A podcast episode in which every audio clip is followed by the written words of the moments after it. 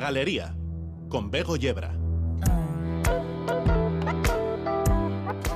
En el principio estaba Eru, el único, que en Arda es llamado Ilúvatar. Y primero hizo a los Ainur, los sagrados, que eran vástagos de su pensamiento, y estuvieron con él antes que se hiciera alguna otra cosa. Y les habló, y les propuso temas de música, y cantaron ante él, y él se sintió complacido. Pero por mucho tiempo cada uno de ellos cantó solo o junto con unos pocos, mientras el resto escuchaba, porque cada uno solo entendía aquella parte de la mente de Ilúvatar de la que provenía él mismo, y eran muy lentos en comprender el canto de sus hermanos, pero cada vez que escuchaban alcanzaban una comprensión más profunda y crecían en unión sonancia y armonía.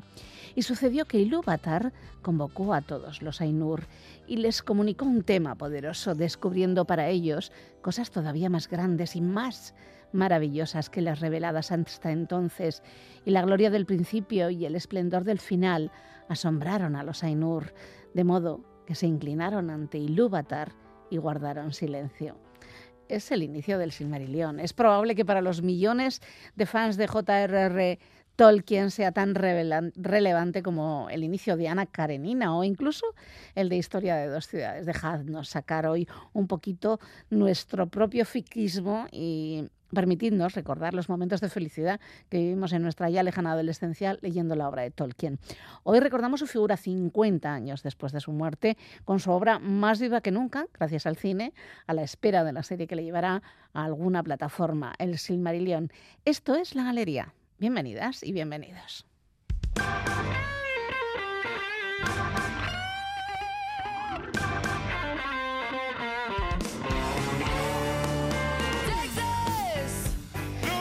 Dos generaciones de músicos haciendo un estupendo blues. Programa la primera canción hoy del programa, Chema Mora. Ali Benable, la, una jovencísima guitarrista de blues con muchísimos premios en su haber, 24 años, y el grandísimo guitarrista Buddy Guy, conocido por ser un innovador de la guitarra dentro del blues de Chicago y una de las mayores influencias de grandes guitarras como Jimi Hendrix, Eric Clapton, Pete Townshend o Stevie Ray Vaughan. 87 años juntan voces y guitarras en este Texas, Luisiana. Maite Nebujedo y Javier Martín se encargan de que hoy la galería suene así de bien.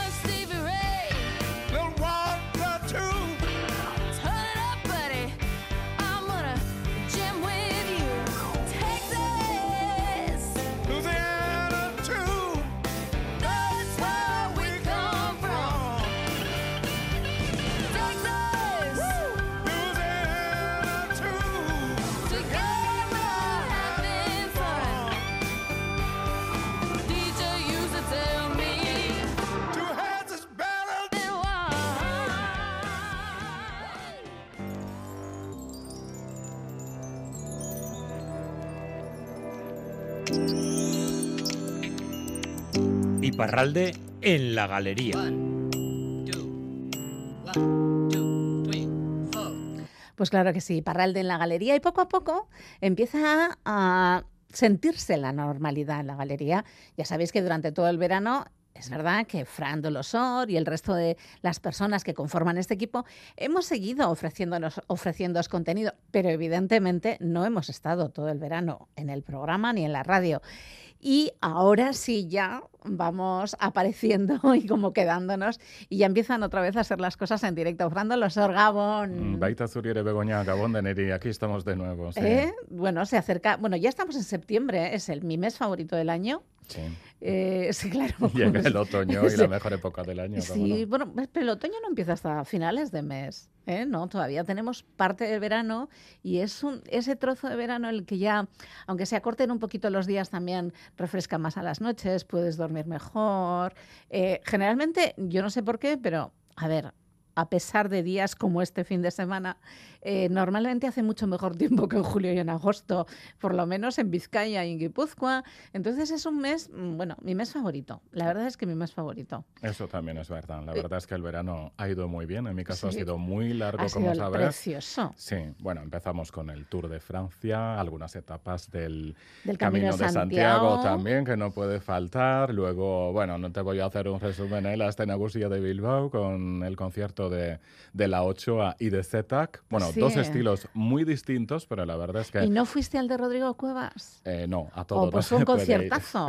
Sí. Sí, sí, sí, fue un conciertazo el de Rodrigo Cuevas. La verdad es que lo bueno de esas actuaciones es que luego durante una semana o, o varios meses estás ahí como... Como que con mucho impulso, Sí, ¿verdad? con mucha energía, la verdad, sí, y sí. bueno, con todos los estilos distintos de, de música y todo lo que pueda haber, y también eh, esos recuerdos que nos dejan eh, algún que otro viaje que hemos hecho. Sí. Bueno, yo en mi caso, bueno, he estado en Gran Canaria y es la primera vez que estaba en las islas y te voy a contar Bueno, la una primera cosa. vez que estabas en África igual también. Sí, ¿o sí, no? yo tan al sur no había bajado y la verdad es que no quería volver a la península. No, ¿te ha gustado no, no. mucho? Ya me han tenido que obligar a, a subirme al avión porque yo por mí me- allí me quedaba, mira lo que te digo. Pues yo me hubiera quedado en Grecia, también te digo. Sí.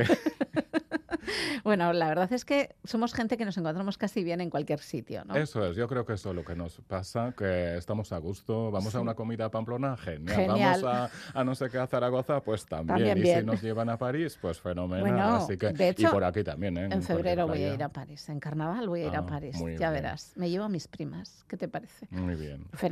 Bueno, yo te invitaré a Iparralde. Ah, bueno, pero ¿Eh? eso ya, o sea, en dos Primera semanas. etapa, Eh, claro es. que sí, primera etapa es en Iparralde. Bueno, ¿y qué nos traes? Bueno, novedades ya, cómo están las cosas. Eh, nos, nos vas a tener que contar muchas cosas de cómo le va a Macron, porque va a tener dificultades, pero bueno, hoy con qué tema vienes. Sí, pues vamos a hablar de, de muchas cosas y primero en este reencuentro Begoña en la actualidad de Iparralde queremos destacar un nombre, el de Graci Echeverre, porque ha fallecido esta semana Ah, a es los verdad. 72 años. Graci sufría eh, cáncer eh, desde hace unos años, natural de la localidad bajo Navarra de Orsaize. Graci era enfermera y una conocida militante de la izquierda Abertzale. También en los últimos años trató de, de ayudar el desarme de ETA. Graci fue detenida en varias ocasiones. De hecho, el anuncio de, de su muerte esta semana también ha provocado incluso algunas críticas, eh, eh, por ejemplo, por parte de Covite, que le acusa de haber blanqueado el terrorismo. Pero en todo caso, Begoña, el caso es que Graci Echeverre era muy conocida en el mundo cultural y abertzale en Iparralde. Durante años ha participado en numerosas iniciativas populares eh, y personalmente tuve la ocasión de entrevistarla en varias ocasiones y la última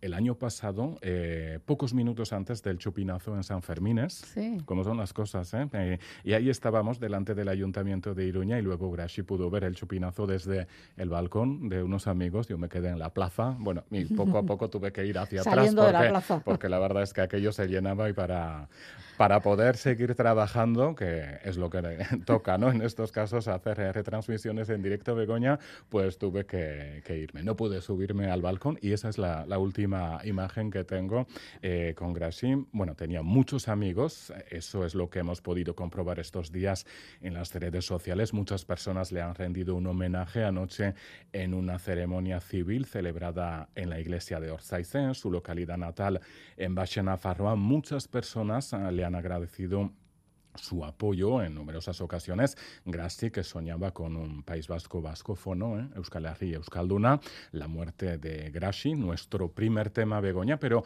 ya estamos en septiembre, como decías, y ya es hora de realizar un balance sobre el turismo en Iparralde.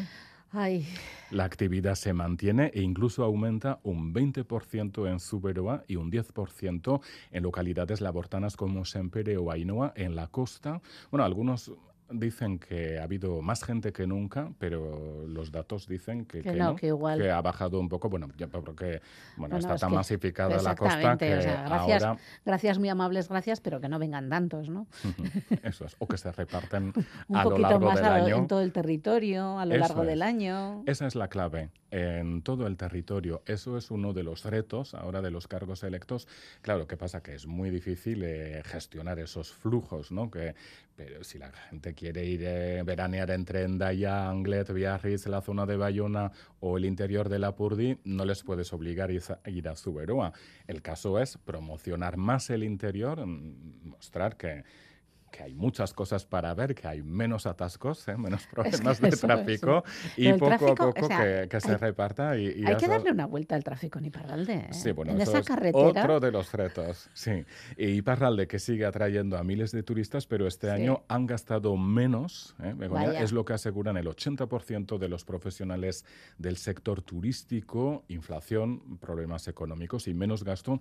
Sobre todo se ha notado en lugares turísticos como el tren de la Run o Mm. las cuevas de Isturice y Ocho Zelaya, bueno, dos de los temas que, de los que hemos hablado ¿eh? a lo largo de este verano, eh, menos eh, 12% en ambos sitios. Bueno, claro, es que al final si tienes el mismo dinero o un poco menos, pues al final hay que elegir Sí, y, y si hay hoy que comes comer de todos los días, bocadillo y eso es. meriendas en un restaurante o también meriendas de bocadillo, depende. Sí, es lo también que hacemos pasa todos, que ¿no? a veces, eh, bueno, vas a la playa y te apetece estar más tiempo o más días y, y es lo que puede pasar también. Claro. Que, bueno, es lo que me ha pasado en mi caso, que este verano he visitado algún que otro lugar, pero menos de lo habitual, porque cuando estás a gusto en la piscina, en la playa, pues, Pues te la mueves verdad es menos. que te mueves menos, y es, es lo que cierto.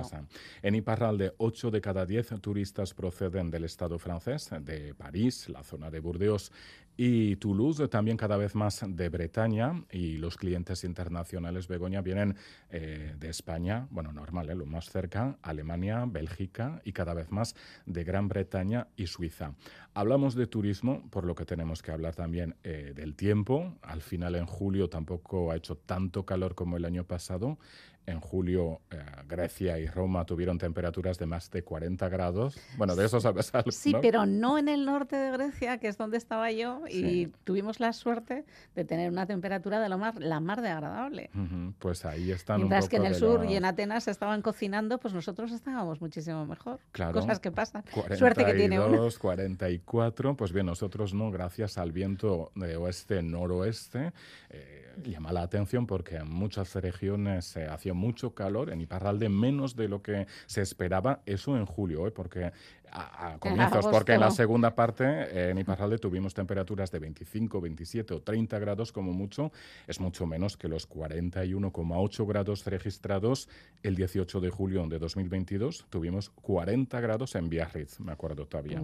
Pero el calor ha llegado en agosto eh, con 40,1 grados y luego 41,9 en la localidad soletina de Iruri. eh, mucho calor en Subero este verano. Hablamos del 24 de agosto, hace unos días. Hace y también te días. Acuerdas que aquí. Sí, bueno, aquí estábamos cocinadas. Sí, sí.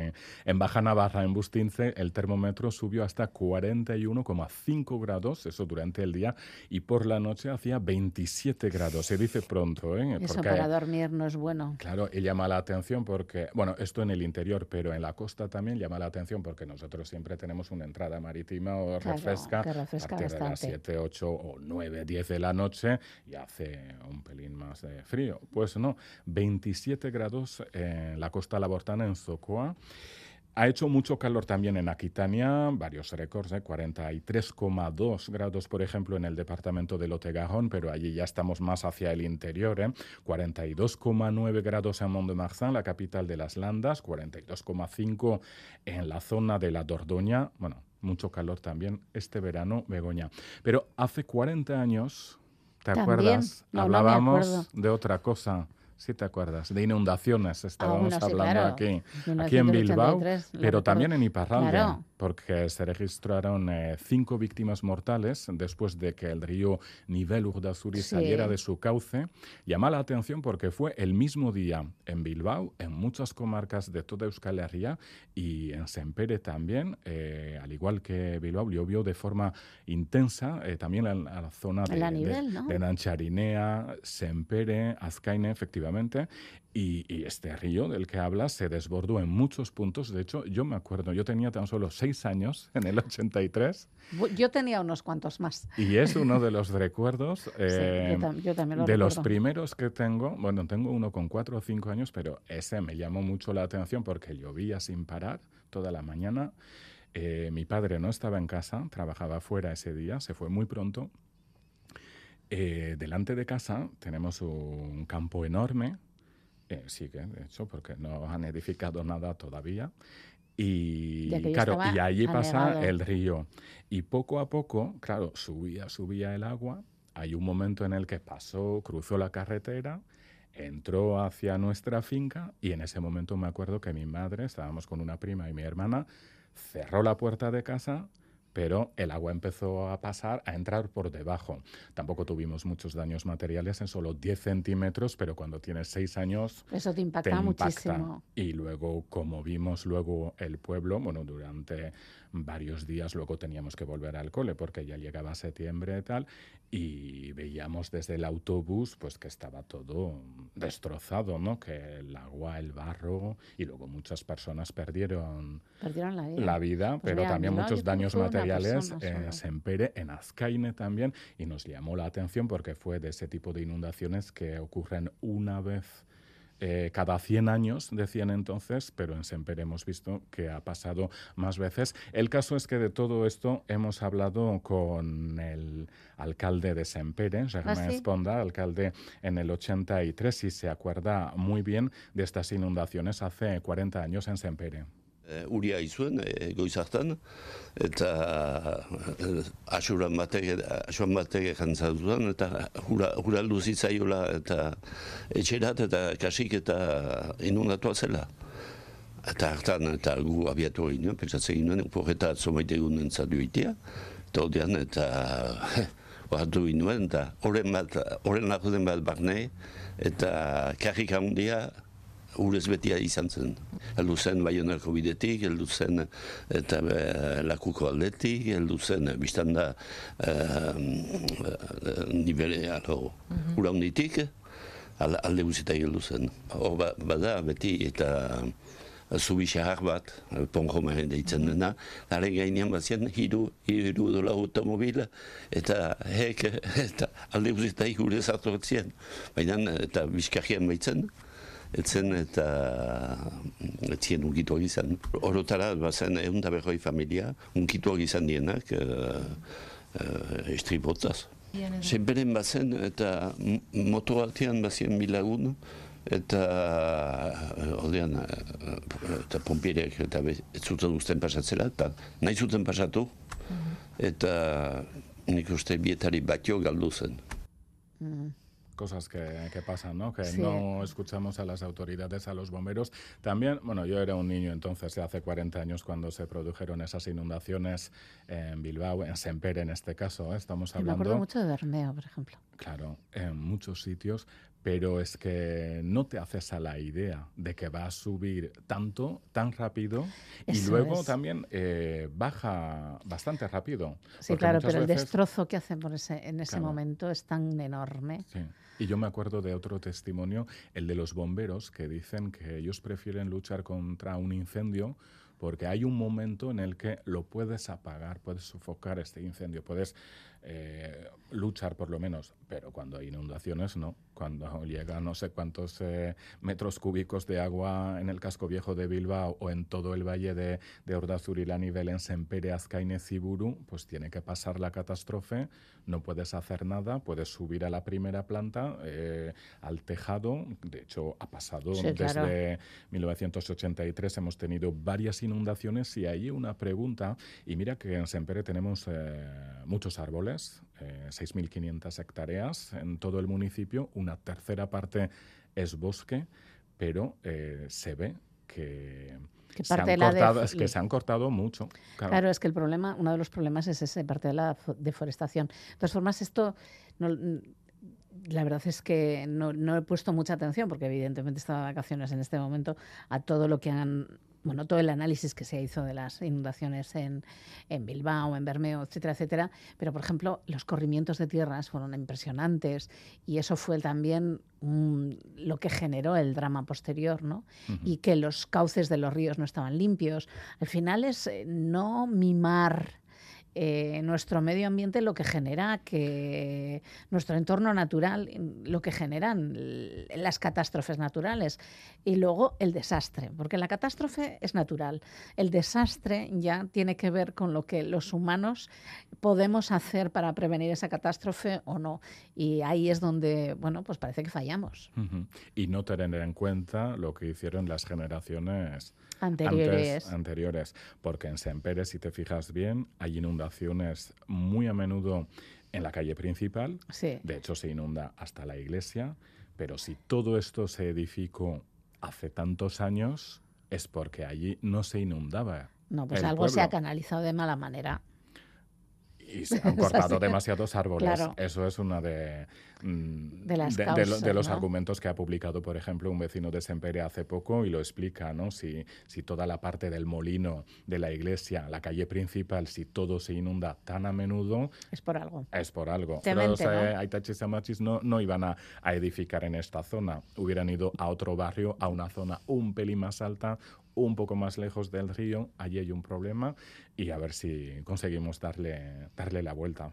Bueno, pues parece que sí, ¿no? El, el intento, por, por lo menos en Bilbao se hizo un intento interesante de, de limpiar los fondos de la ría, se ha trabajado mucho, todavía falta, todavía falta, hay que seguir trabajando en ello. Eso es, en Sempere también se edificó una presa, la presa de Sí, Luberría, muy claro. cerca de casa. Yo siempre les digo, bueno, no, no Que va- te han puesto piscina, ¿no? Sí, bueno, yo siempre digo, esto va a aguantar porque es una de las mayores obras que han hecho en Iparralde en los últimos años, pero siempre les decía en la familia, si esto se cae, correr hacia el monte porque nos lleva a llegar una ola que vamos a acabar como los surfistas allí eh, en Anglet, en Biarritz. Igual, bueno, igual.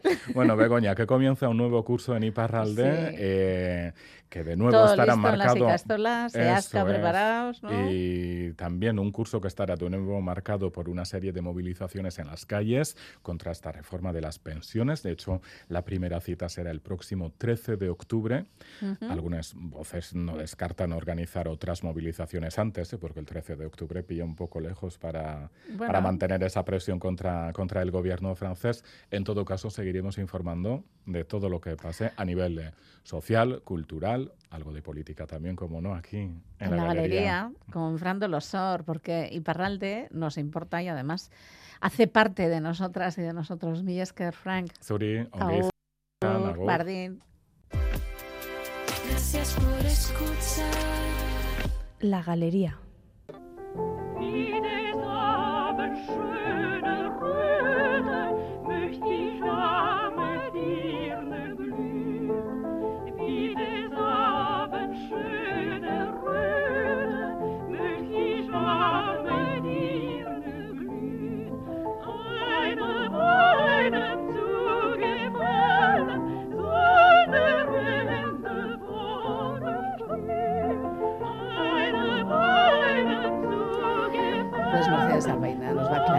Los colores que hemos podido escuchar en esta preciosa interpretación. Mercedes Albaina, Gabón. Gabón Bego, sí, pues bueno, hemos escuchado a, mm, este- esta música que su- no suena tan antigua, es una grabación antigua, histórica, eh, porque está tocando entre esas personas, hay un piano a cuatro manos, eh, una de ellas es Nadia Boulanger, la famosísima profesora, dicen que es la mejor profesora de todos los tiempos, ¿no? desde luego la mejor del siglo XX, por cuya piso eh, de la Rue Balou en París pasaron un montón, cientos y cientos de, de músicos de todas partes, ¿no? De, bueno, de toda Europa, de Estados Unidos ella calculaba que había tenido unos 600 alumnos, eh, también de, al final de Asia también venían algunos. Y bueno, y aquí está tocando ella, bueno, le queríamos dedicar el programa porque este es nuestro programa 150 y bueno, pues porque sea sí. la- las redondeces sí, nos ¿no? gustan, pues eso. Entonces, eh, bueno, pues ella eh, aquí está tocando con Dinu Lipati, han, han tocado un vals, un vals cantado de Brahms, eh, que dice me gustaría resplandecer como co- con la belleza del rojo atardecer, ¿no? Resplandecer como el rojo de la tarde. Y está tocando, está cantando, una de las que canta es la princesa de Polignac, eh, Vinaletta Singer, sí, que era una mujer, una mecenas muy importante en aquel París, que, que, bueno, compartió muchas veces veladas musicales con Nadia Boulanger. Y le vamos a dedicar el programa a ella. Entonces, se lo vamos a dedicar a través de algunos músicos que pasaron por su aula, que eran músicos de toda índole. Sí, ¿eh? Eh, ella lo que siempre decía a todos sus estudiantes, primero los observaba, les preguntaba muchas cosas y les decía pues que tenían que buscar su propio camino, ¿no? que parece una perogrullada, pero es, Ya, es pero que tiene todo el sentido. Es así, ¿no? Entonces ella siempre decía que los alumnos que tenían curiosidad y pasión, que eso era una maravilla, y que había otros que eran los durmientes y que había que dejarlos dormir, ¿no?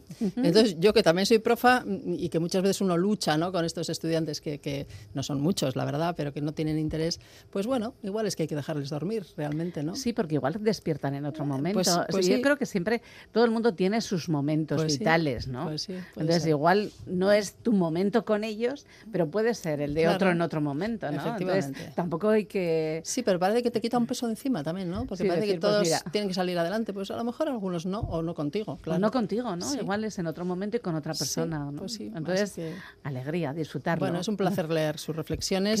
Se salió en un libro editado por Acantilado, Mademoiselle, se llamaba de Bruno Monseñón, eh, que lo hizo a través de una serie de entrevistas que tuvo con ella al final de su vida. Fue una mujer bastante longeva, prévoit. Eh, estuvo muy lúcida hasta el final y, y bueno, pues eh, entonces hay muchas reflexiones que podemos leer ¿no? de lo que ella pensaba. Sí. Y, y bueno, vamos entonces a vertebrar el programa con eh, gente que pasó por ahí. Entonces, Sí. ahora vamos a escuchar eh, un fragmento de la consagración de la primavera de Stravinsky, que no fue eh, directamente alumno suyo, pero con él tuvo una ami- amistad entrañable, porque Stravinsky hizo gran parte de su carrera al principio en París, se conocieron. De hecho, Stravinsky luego le confió la educación de su hijo, eh, o sea, Ajá. En ella muchísimo. Ella dirigió algunos estrenos incluso de obras de Stravinsky, como Dumbantor Oaks, por ejemplo, y, y, bueno, tuvieron una, una amistad entrañable siempre. Entonces, vamos a escuchar una pieza, o sea, un fragmento de la consagración de Stravinsky dirigida por Barenboim, que sí fue alumno, de. Nadia Boulanger.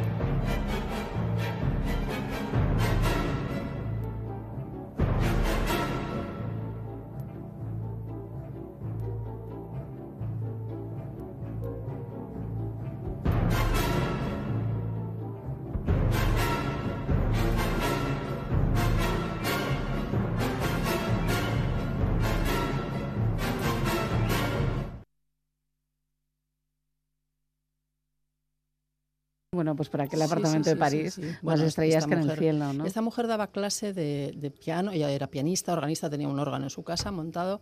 Eh, ella también daba clase de armonía, contrapunto, composición, análisis musical. Ella, claro, daba muchísima importancia al oído, ¿no? Decía Claro. que, un- que un, por ejemplo, a un, alguien que era un violinista, que también daba clase a instrumentistas ¿no? de, de composición, de educación auditiva, etcétera, les pedía, si tocaban el concierto, no sé, de Tchaikovsky, les pedía que cantaran la parte que hacen los bajos en el concierto, ¿no?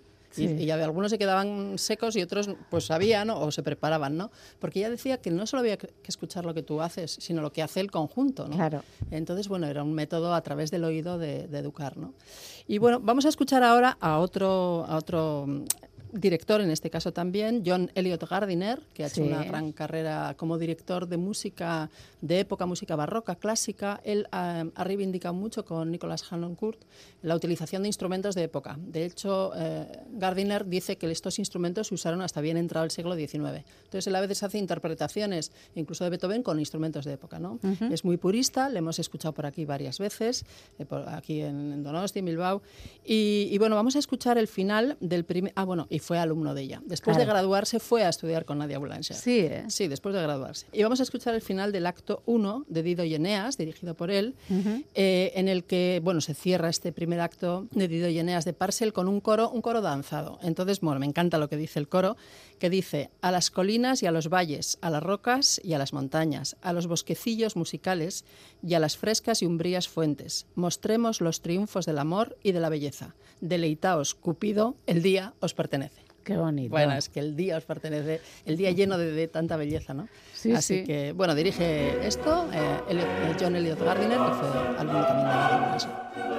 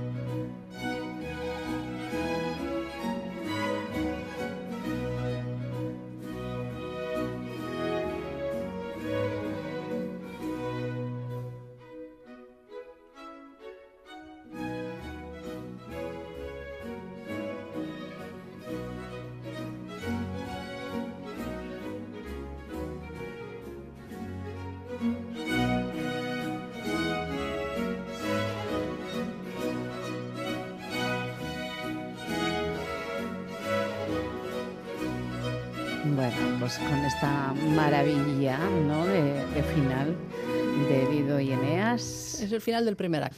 Y, y bueno, pues eh, estamos escuchando eh, gente que encontró su camino en distintos estilos, ¿no?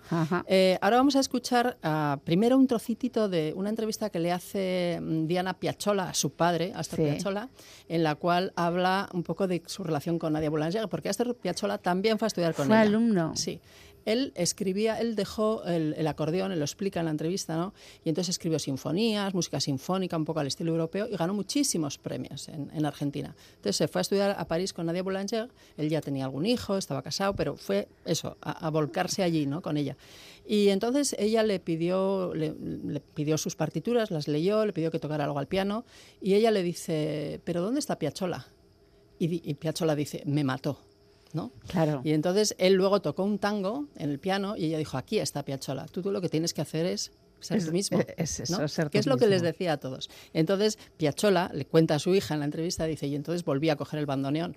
¿no? Entonces vamos a oír este trocitito de entrevista. Vale. ocurre la famosa anécdota de Nadia Boulanger que me que escucho las obras sinfónicas mías y me dice ¿dónde está Piazzolla? Ahí me mató. Entonces, claro, ¿dónde está Piazzolla? Porque el sinfónico, muy bien como sinfónico, pero yo quiero conocer Piazzolla y yo toco el- un tango en el piano y dice, esto es Piazzolla. Sí, lo otro no. Entonces volví a agarrar bandoneón y ahí no paré más. Y Nadia Boulanger era una, es un, siempre digo que es mi segunda madre, porque eh, ella quería saber Sí, cómo sí, bueno, es, es, es- es Es también entrañable, ¿no? Y cómo le, luego también trabajo, dice sí. eso, que, que le- el- ella le preguntaba, era como su segunda madre, dice él, ¿no? Que le preguntaba por su vida, qué hacía y tal, si era buena persona, ¿no? Ah. Eh, Entonces, ella era una casi, pues una madre para, para todos aquellos. Para ¿no? todas aquellas que estrellazas, iban, ¿no? que iban a su casa, sí, sí. Bueno, y ahora vamos a escuchar eh, a Piazzolla, el Libertango, ¿no? Buah.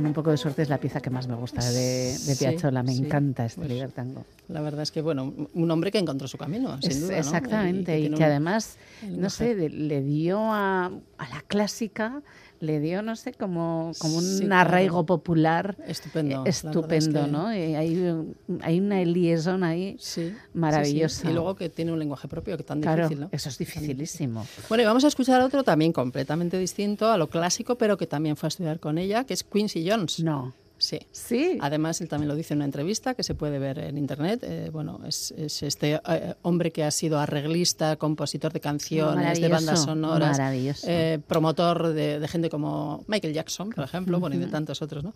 Entonces él cuenta en una entrevista como ella le dijo una vez, en 1900, él se acordaba perfectamente, ¿no? En 1957 ella me dijo, tu música no será nunca más ni menos de lo que tú eres como persona.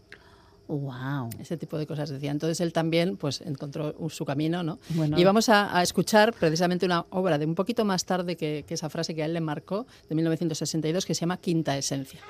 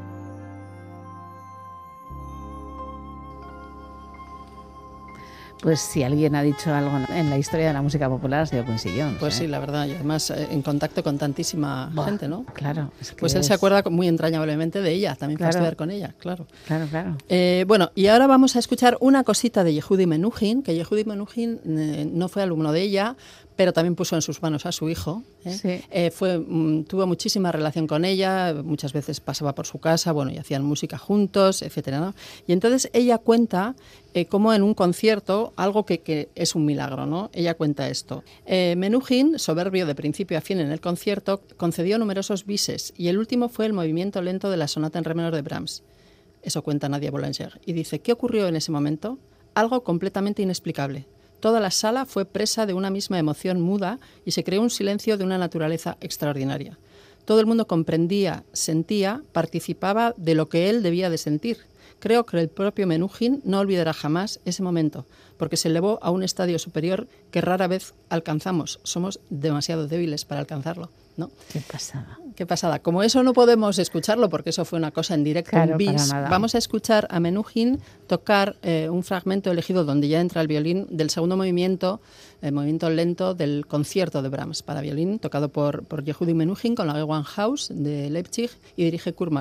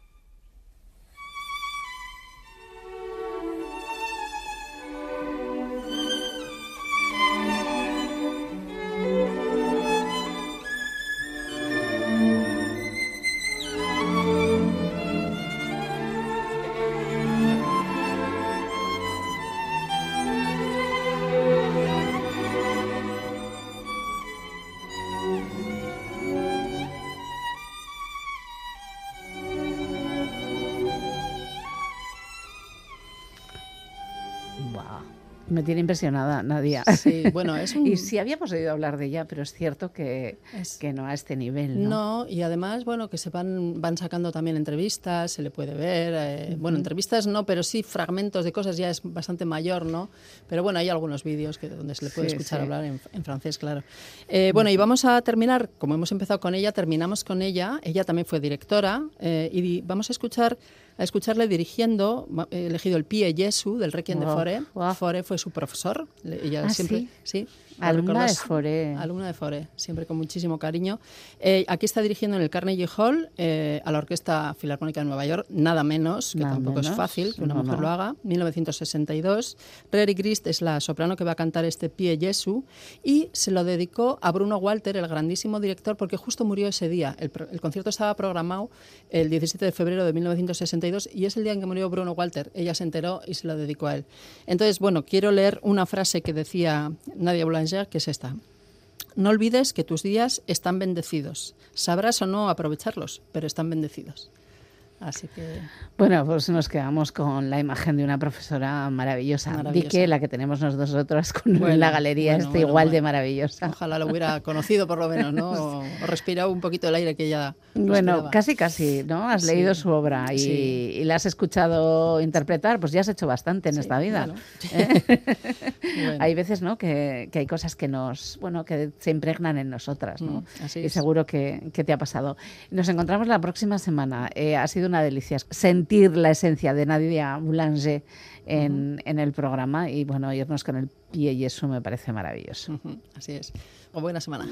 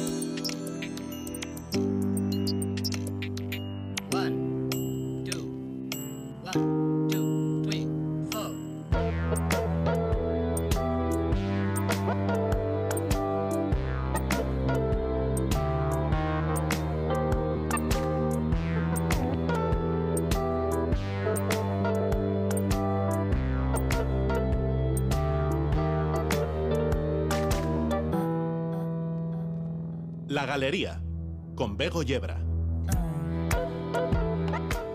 Siete minutos sobre las diez de la noche. El cantautor Jimmy Buffett, eh, que popularizó el soft rock playero con la canción Margarita Bill, esa canción de despreocupado estilo de vida caribeño y convirtió además esa celebración de la holgazanería en un imperio multimillonario de restaurantes, complejos turísticos y bre- brebajes helados, murió el viernes a los 76 años. La canción que inspiró ese posterior modo de vida dicen que la comenzó en un viaje a Key West. Inventó un lugar de holganza, margaritas y música que luego inspiraría a otros muchos. Es el culpable de los resorts al actuales en el mundo? Pues no lo creemos, no tanto. Pero ahí nos quedas un Margaritaville para la historia.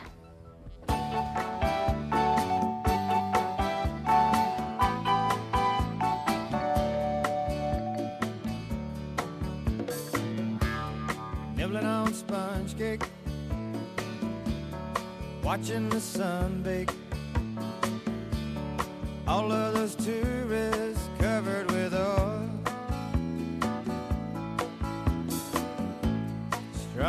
My six string on my front porch swing. Smell those shrimp, they're beginning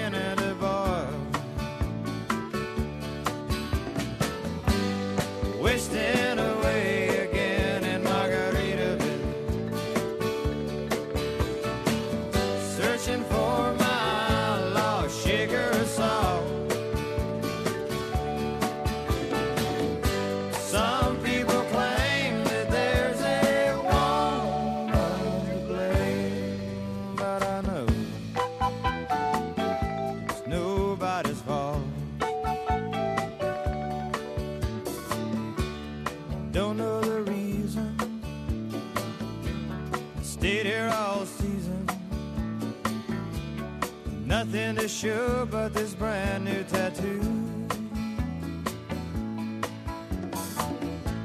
But it's a real beauty. A Mexican cutie.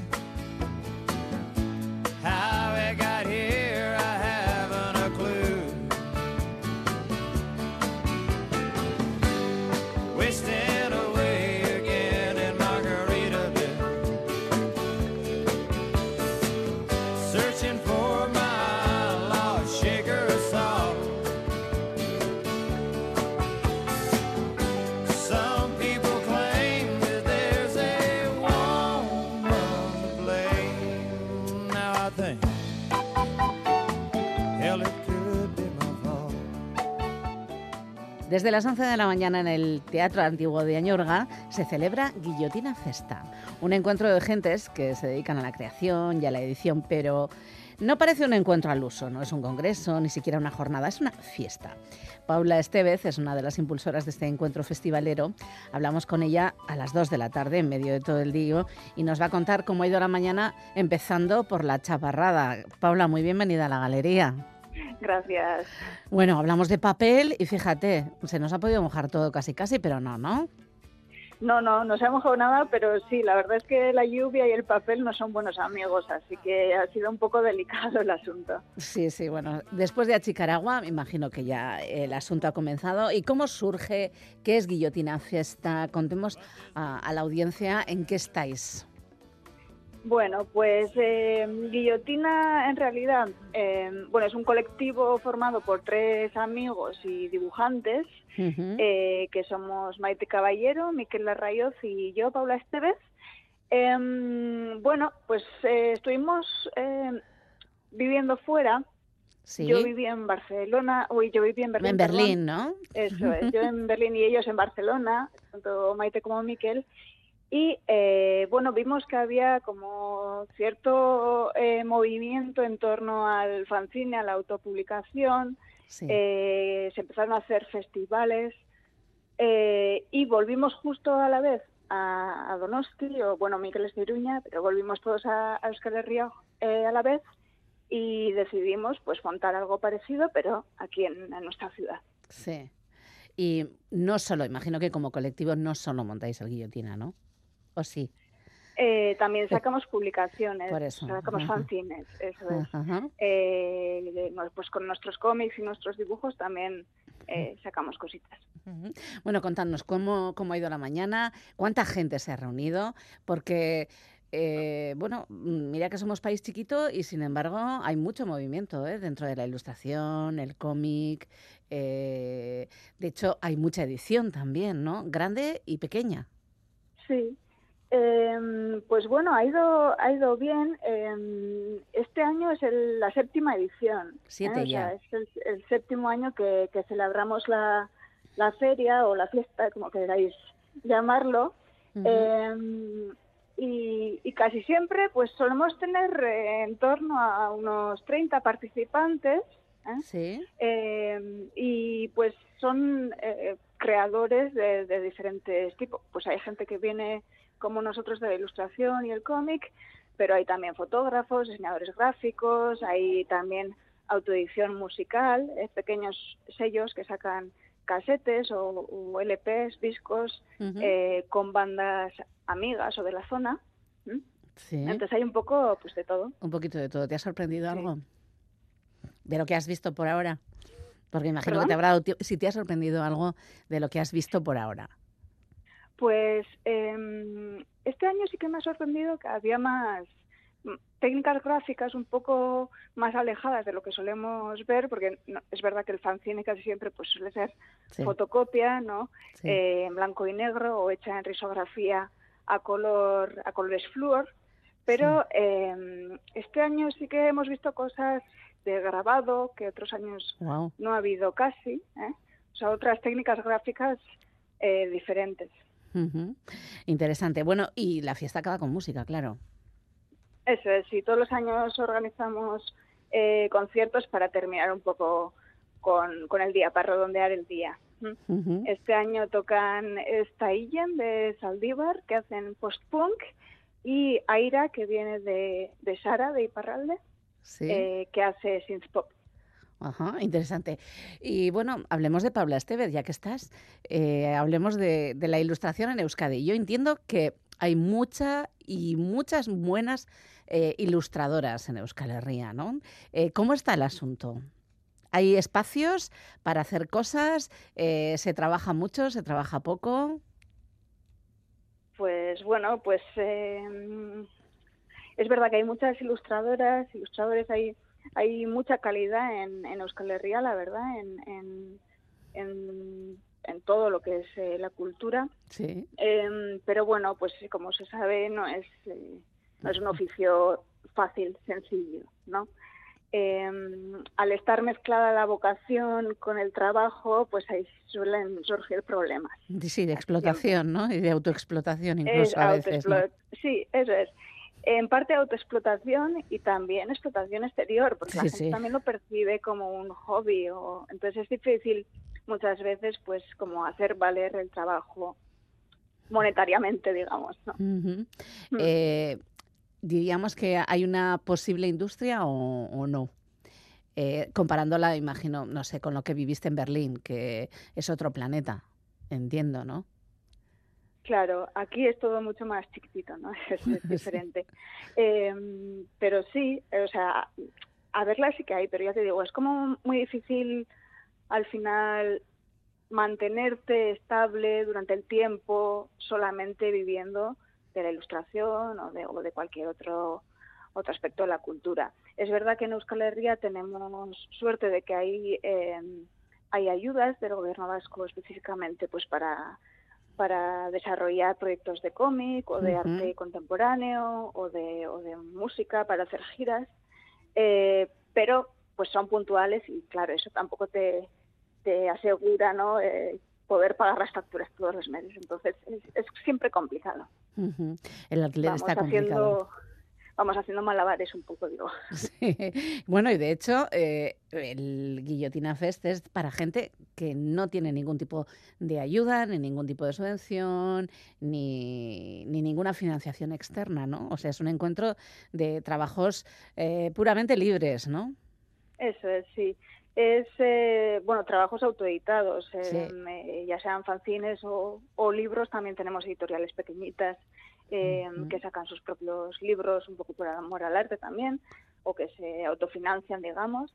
Eh, y los con los sellos musicales pues pasa un poco lo mismo. Em, es siempre interesante mantener esto, aún incluso siendo profesionales de, de la cultura, porque es siempre una vía para poder eh, desarrollar trabajo más personal, Claro. más eh, esos temas que, que te llaman más la atención o que en una editorial igual no encajan, pero tú te lo puedes autopublicar, ¿no?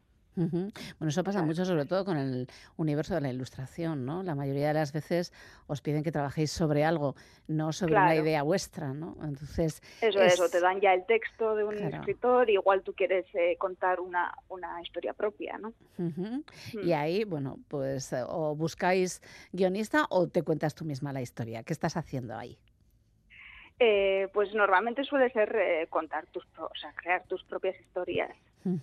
Eh, Eso es la lo que la mayoría suele hacer. Pero también suele haber colaboraciones entre escritores amateurs y ilustradores amateurs o eh, otro tipo de, de trabajos también.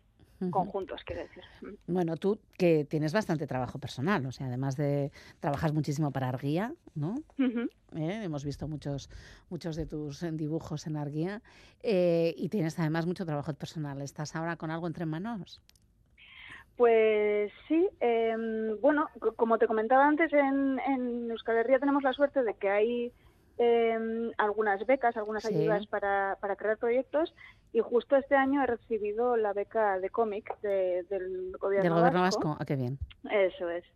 Eh, el texto es de, de Deja Vu, una, una compañía de teatro. ¿eh? Hizo, hizo un teatro, sacó un teatro hace unos años y querían llevarlo a cómic y me propusieron llevarlo a cabo y hemos conseguido la beca, así que en eso ando. ¿Y publicando cuándo? Ya para eh, que Para podamos ir a las viene, sí. para ir a las librerías. Todavía está, está en los bocetos todavía. Todavía en los bocetos, entonces igual con un poco de suerte para el para se puede presentar Guillotina Fest del de Festa el Sí, próximo año, pero claro, no lo 2024, así sí. pero no lo podemos meter porque ya no es autoedición, ¿no? Claro, eso es, claro, ya lo saca una editorial para... Eso sí, eh, claro, la cosa es que al final para acceder a estas eh, becas necesitas ir de la mano de una De editorial. una editorial, ¿no? Claro, entonces ya Bueno. cambian un poco las cosas, sí. Hay editoriales en Euskal Herria que están haciendo cosas muy interesantes. Estoy pensando en Astiberri, ¿no? Y Sí, ¿no? Hay Sí, algo de movimiento hay. No parece que sea precisamente el cómic donde estemos peor, ¿no? Y la ilustración. Igual sí, No. eh, personalmente los ilustradores y las ilustradoras, pero no sé, que parece que hay movimiento, ¿no? Sí. A ver, la cosa es que el, el mundo editorial al autor le da muy poco, muy poco, muy poco. Ya. O sea, vivir de solo publicar libros es tan difícil. Para vivir bien igual deberías publicar un libro al, al mes, ¿sabes? Ya, bueno. Entonces es muy complicado. No, capacidad Eh, de creación y- hace falta muchísima más. O sea, Claro, eso es. Y Sí, el horas. tiempo también, el- El, Horas. tiempo que lleva, porque pues un álbum ilustrado para niños eh, igual puedes hacer uno al mes apurando, ¿no? Pero, pero un cómic es imposible. Claro. Un cómic tiene un trabajo enorme. Ujú. Y también trabajas en animación. Sí, también me gusta mucho la animación, la verdad. Eh, cuando, cuando estudié Bellas Artes, eh, que es lo que estudié yo, eh, me especialicé en fotografía y audiovisual y, y me interesaba mucho como juntar el, el dibujo al final con el audiovisual, ¿no? Y, y- y la manera de hacerlo era la animación. ¿Y tenemos algo ahí en mente o soñando o bah, es complicado? Porque la animación sí Eh, que requiere muchísimo tiempo, Claro, pues es que ya te digo, la animación todavía más. muchísimo más, ¿no? Sí, es un trabajo enorme, pero es algo que me gusta mucho Ujú. y sí que suelo hacer pues eh, animaciones cortitas, claro. Claro. Si tienes que hacer algo largo sí que es mucho, mucho tiempo, pero bueno, de vez en cuando hago cositas cortas que me que me llenan mucho. No sé, es algo muy mágico cuando ves a tus a tus dibujos moverse. Claro, sí, sí. Estoy pensando que además, fíjate, hoy es, este año es el centenario de, de Disney, ¿no? Quien repensó la animación. Eh, pues muchísimas gracias, Paula. No te entretenemos más, más que nada, por, por si acaso os vuelve a llover y tenéis que volver a Chicago, que espero que no. Espero que no. Un Vale, abrazo. pues gracias, agur. Venga, agur. agur.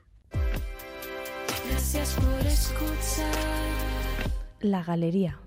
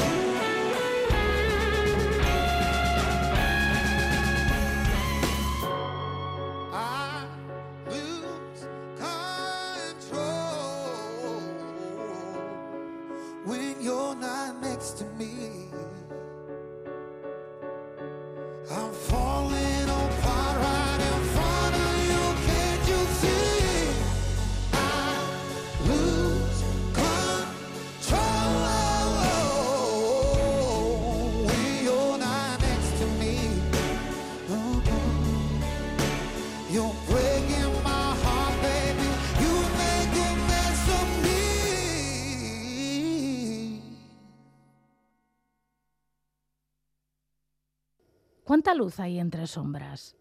¿Te lo has preguntado alguna vez? En el siglo XVIII, un siglo con muchas sombras, sobre todo si eras mujer, nació una mujer en Madrid llamada Inés Joyce y Blake. Su madre era francesa, su padre irlandés, y se dedicaban al comercio, un trabajo que les permitía tener una vida más que holgada. Y en ese ambiente nació y creció Inés Joyce y Blake. Es cierto que el acomodo en el que vivían permitió que aprendiera idiomas y también que tuviera una educación bastante intelectual para el tiempo que le tocó vivir. Con 16 años falleció su padre y su madre, como tantas y tantas madres han hecho a lo largo de los siglos, se hizo cargo de la descendencia y también del negocio de su marido. Con ese ejemplo creció y se empoderó, de alguna manera al menos, Inés Joyce y Blake. Pero sin exagerar, ¿eh? que estamos en el siglo XVIII y las mujeres siguen siendo moneda de cambio para la prosperidad económica de familias pudientes o simplemente personas de segunda para procrear y mantener casas y vidas. Así que planificaron y concertaron su matrimonio. No sé muy bien si tuvo un matrimonio agradable, si sufrió mucho, si fue feliz. La casaron con un pariente de su madre, Agustín Blake, y tras la boda los dos se fueron a vivir a Andalucía, a Málaga concretamente. Él se dedicaba a los negocios y al comercio, un mundo que Inés Joyce y Blake conocía perfectamente porque había sido el escenario de su vida. Resulta que tuvieron cinco hijos y cuatro hijas, nueve en total. Esto seguramente sí que tuvo que ser duro incluso para ella. Se hizo famosa, por supuesto en la medida que una mujer en el siglo XVIII podía hacerse famosa, por traducir El príncipe de Abisinia. Curiosamente, esta traducción casi fue una excusa para la publicación de un manifiesto que parece ser que ella escribió para sus cuatro hijas, en principio. El prólogo de esta traducción, en forma de carta, ofrece recomendaciones absolutamente revolucionarias para entonces, como decimos, a sus hijas. Una clara apología de la liberación de la mujer, en 30 páginas, escritas en primera persona, entre las cosas que dice, dice cosas como esta. No puedo sufrir con paciencia el ridículo papel que generalmente hacemos las mujeres en el mundo, unas veces idolatradas como deidades y otras despreciadas aún de hombres que tienen fama de sabios. Somos queridas, aborrecidas, alabadas, vituperadas, celebradas, respetadas, despreciadas y censuradas.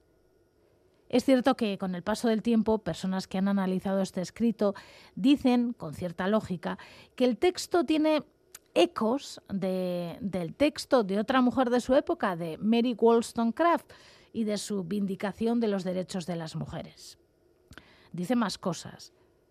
Yo quisiera, desde lo alto de algún monte donde fuera posible que me oyesen todas, darles un consejo. Oíd, mujeres, les diría, no os apoquéis, vuestras almas son iguales a las del sexo que os quiere tiranizar. Respetaos vosotras mismas y os respetarán.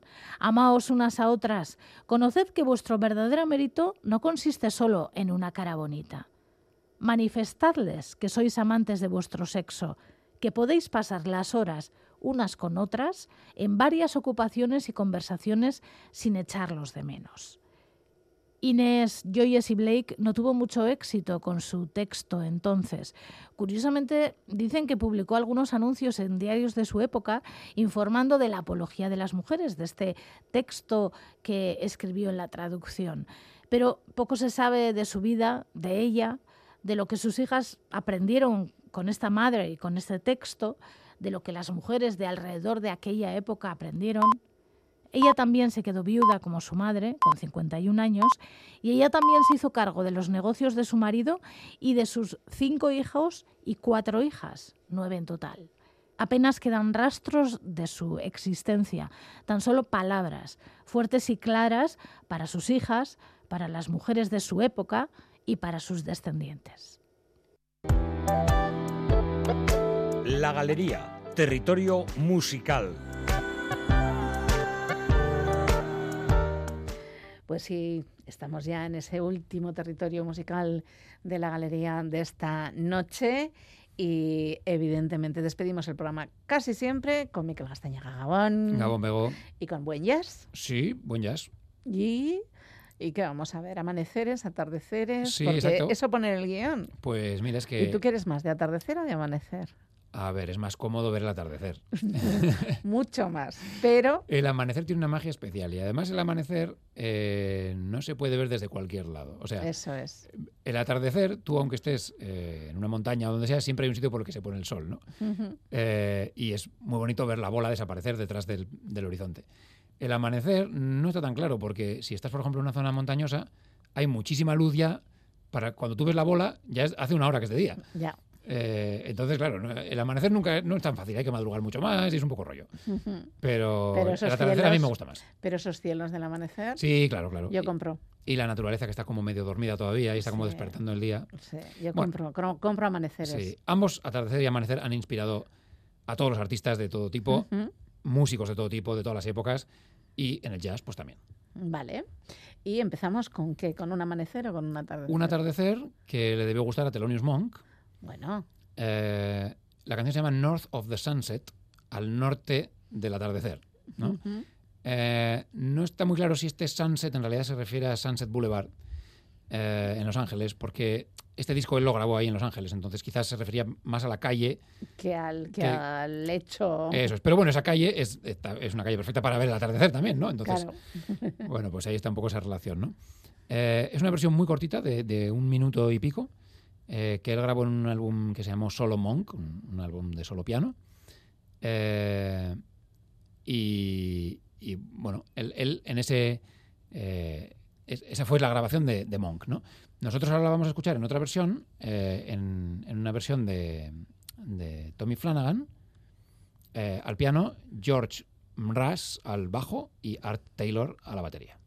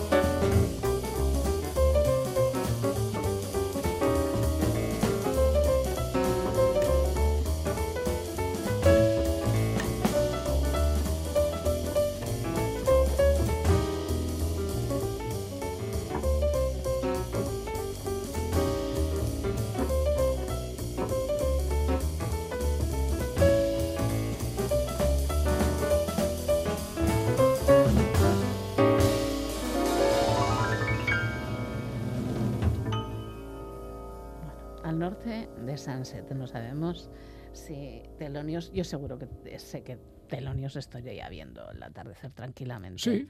Al salir o antes de entrar en el... Al pasar por el estudio. Sí, antes de entrar en el estudio. O sí, seguramente. Sí, una, una curiosidad de este disco de Flanagan eh, es que él no intenta imitar a Monk. Eh, Hombre, es que el- tiene que ser difícil. Eso es, es, es un disco que se llama eh, Telónica, en el que todas las canciones son de Monk mm, pero él no las toca como las tocaba Monk.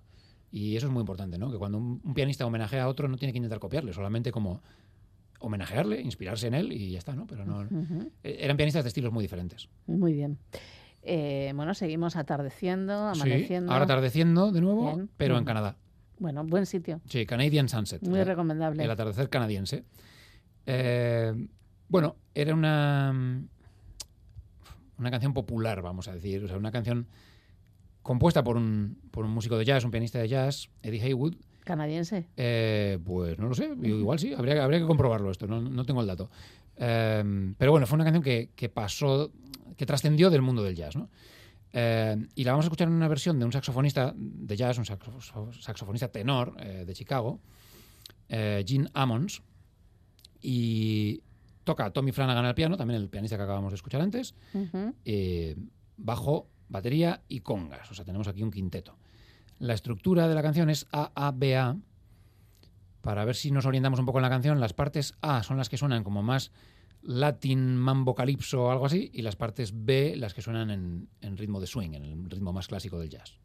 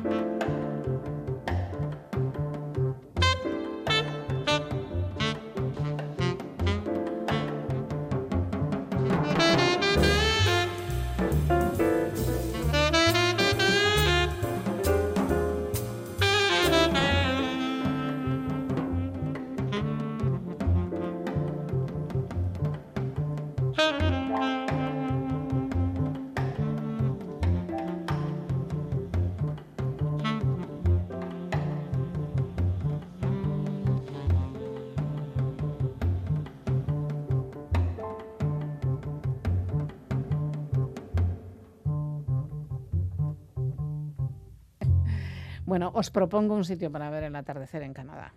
¿eh? Jasper. Muy bien. ¿Mm? Bueno, Canadá es precioso. En las rocosas. Sí, Una maravilla. Mm, Es uno de los sitios más bonitos del mundo. Todavía mantiene esa naturaleza virgen, ¿no? Sí. Eh, que está viva. Ujú. Ahí tenéis unos atardeceres y unos amaneceres maravillosos. Bueno, seguimos. Pues mira, una canción que combina atardecer y amanecer es Sunrise Sunset. Ah, pues sí. Eh, una composición del año 64 para el musical El violinista en el tejado, eh, que bueno, estaba ambientado en la Rusia imperial ahí de, Sí. de principios del siglo XX. Y bueno, lo vamos a escuchar en, en la versión de Sonny Chris, eh, saxofonista alto, en un disco que se llamó This is Chris. ¿no? Oye, que soy Chris, que, que os enteréis de que, de que estoy aquí. ¿no? Eh, bueno, un saxofonista muy influido por Charlie Parker, que también tocaba el saxo alto, Sí. y le han comparado muchas veces con él y así. Y curiosamente él no va a llevar la melodía principal del tema, sino que es el piano quien realmente va a llevar la melodía. Y Sonny Chris con el saxofón va a hacer como las contestaciones, ¿no? las respuestas que va haciendo a esa, a esa melodía. Además de el piano y, el saxo haciendo las melodías, tenemos bajo y batería, así que formación de cuarteto.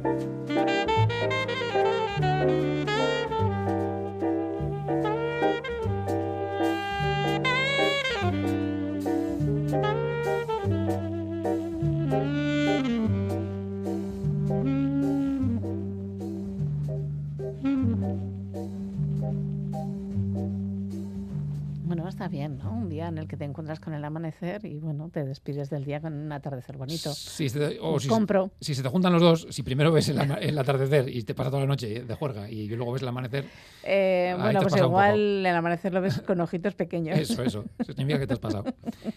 Bueno, vamos a intentar la siguiente, la anterior, ¿vale? la anterior es. propuesta. Bueno, Sí, sí. Seguimos. en la canción- además en la canción era así, ¿eh? era primero eh, sunrise, o sea, Primero amanecer amanece, y sunset. pasamos puesta un día sol. Sí, sí. estupendo y luego, pues bueno, despedimos el día con el atardecer. Era Está bien. orden.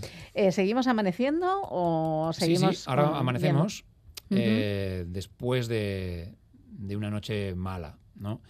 El, Ya. el tema se llama The World is Waiting for the Sunrise. El, el mundo está esperando a que amanezca, ¿no? Eh, y era una canción referida a la Primera Guerra Mundial, ¿vale? Lo compuso un... Este sí que era canadiense, Ernest Seitz, en el año 18. Y bueno, eh, ¿qué pasa en las guerras? ¿no? Siempre los que te tiran las bombas mm, tienen la amabilidad de tirártelas por la noche y te pasas una noche mm, aterrorizado, que no sabes lo- si va a ser tu última noche o qué pasa, y entonces estás deseando que amanezca Que para ver, si- amanecer, a ver si ¿no? por lo menos eso te trae un poco de calma y, y- y para esa tormenta de bombas y de miedo y tal. ¿no?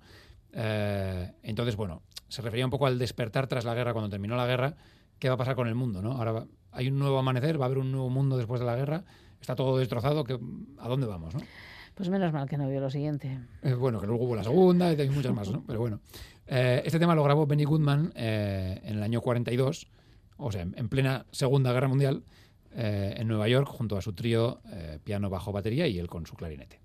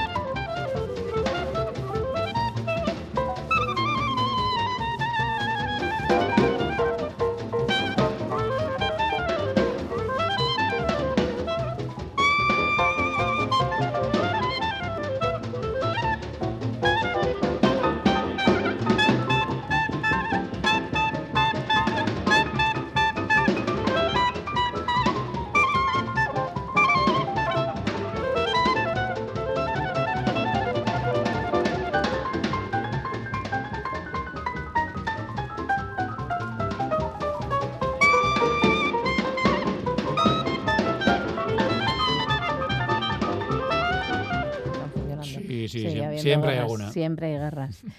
Eh, ¿Y nos vamos con qué? ¿Con el amanecer? ¿Con el atardecer? Con... Sí, pues ese, eso que comentábamos antes, ¿no? De que el amanecer tiene esa suavidad y esa, Sí.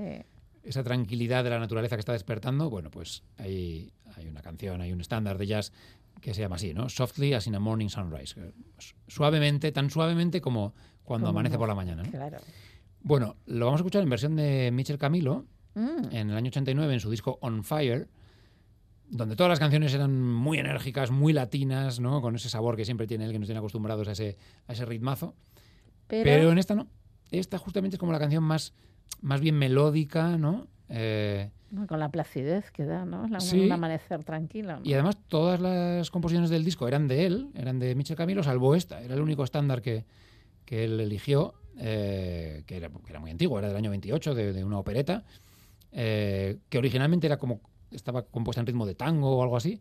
eh, y bueno, luego ha habido mil versiones y con diferentes tempos, con diferentes eh, homenajes más o menos jazzeros tal. Y él hace una cosa aquí como, como de balada jazz así clásica, que no suena para nada a Michel Camilo, pero te prometo que es él tocando. Bueno, es Michel Camilo.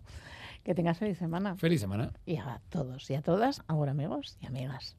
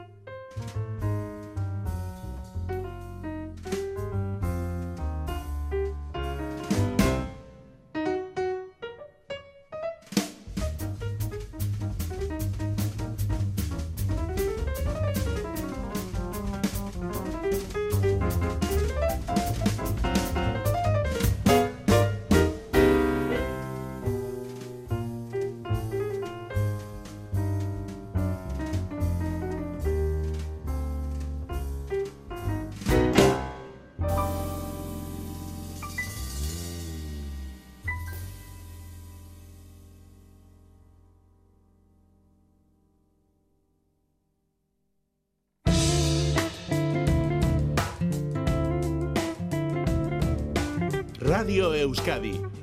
Compartimos lo que somos.